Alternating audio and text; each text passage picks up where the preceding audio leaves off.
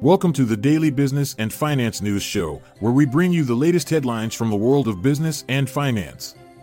Today, we'll be discussing a range of topics including the alarming rise in U S credit card debt, lawsuits against BioNTech over alleged COVID jab side effects, Alphabet's massive E U antitrust penalty, and more. Stay tuned after a short ad break to learn more about these stories and their potential impact on the business world. Americans are accumulating record credit card debt, with consumers owing nine hundred eighty-eight billion dollars, up seventeen percent from last year. High inflation is pushing more people to use their cards for non-discretionary spending, while interest rates compound the issue. The average annual percentage rate is now over twenty percent, making it costly for consumers. Economists predict a recession due to squeezed budgets and closely watch carrying balances and delinquency rates. BioNTech is currently facing numerous lawsuits, with plaintiffs seeking compensation of up to one million euro over alleged long-term side effects of its COVID nineteen vaccine, Comirnaty. The first hearing was postponed due to the plaintiff's lawyer requesting a different judge. Bulk orders for COVID vaccines in the E U contain legal liability waivers, which could potentially put E U governments on the hook for some costs.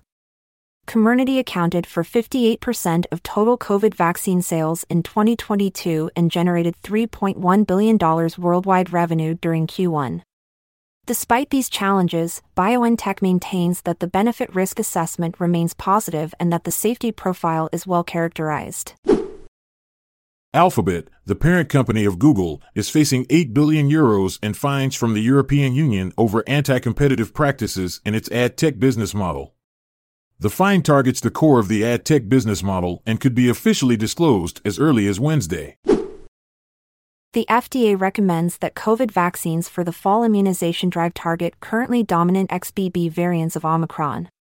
The agency's advisory committee will meet on Thursday to recommend which strains of COVID should be selected to update the current generation of vaccines.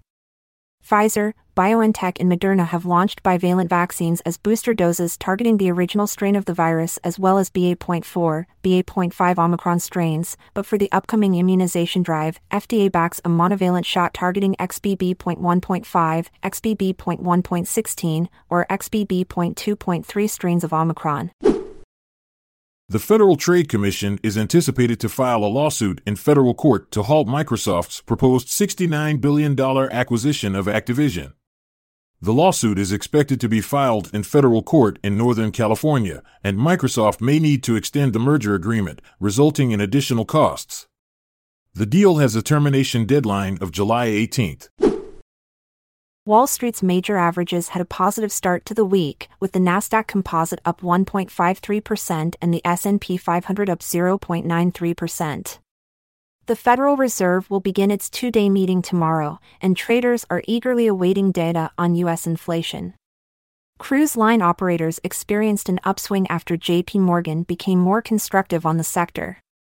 However, Nasdaq topped percentage losers after announcing a ten point five billion dollars acquisition of a financial software maker.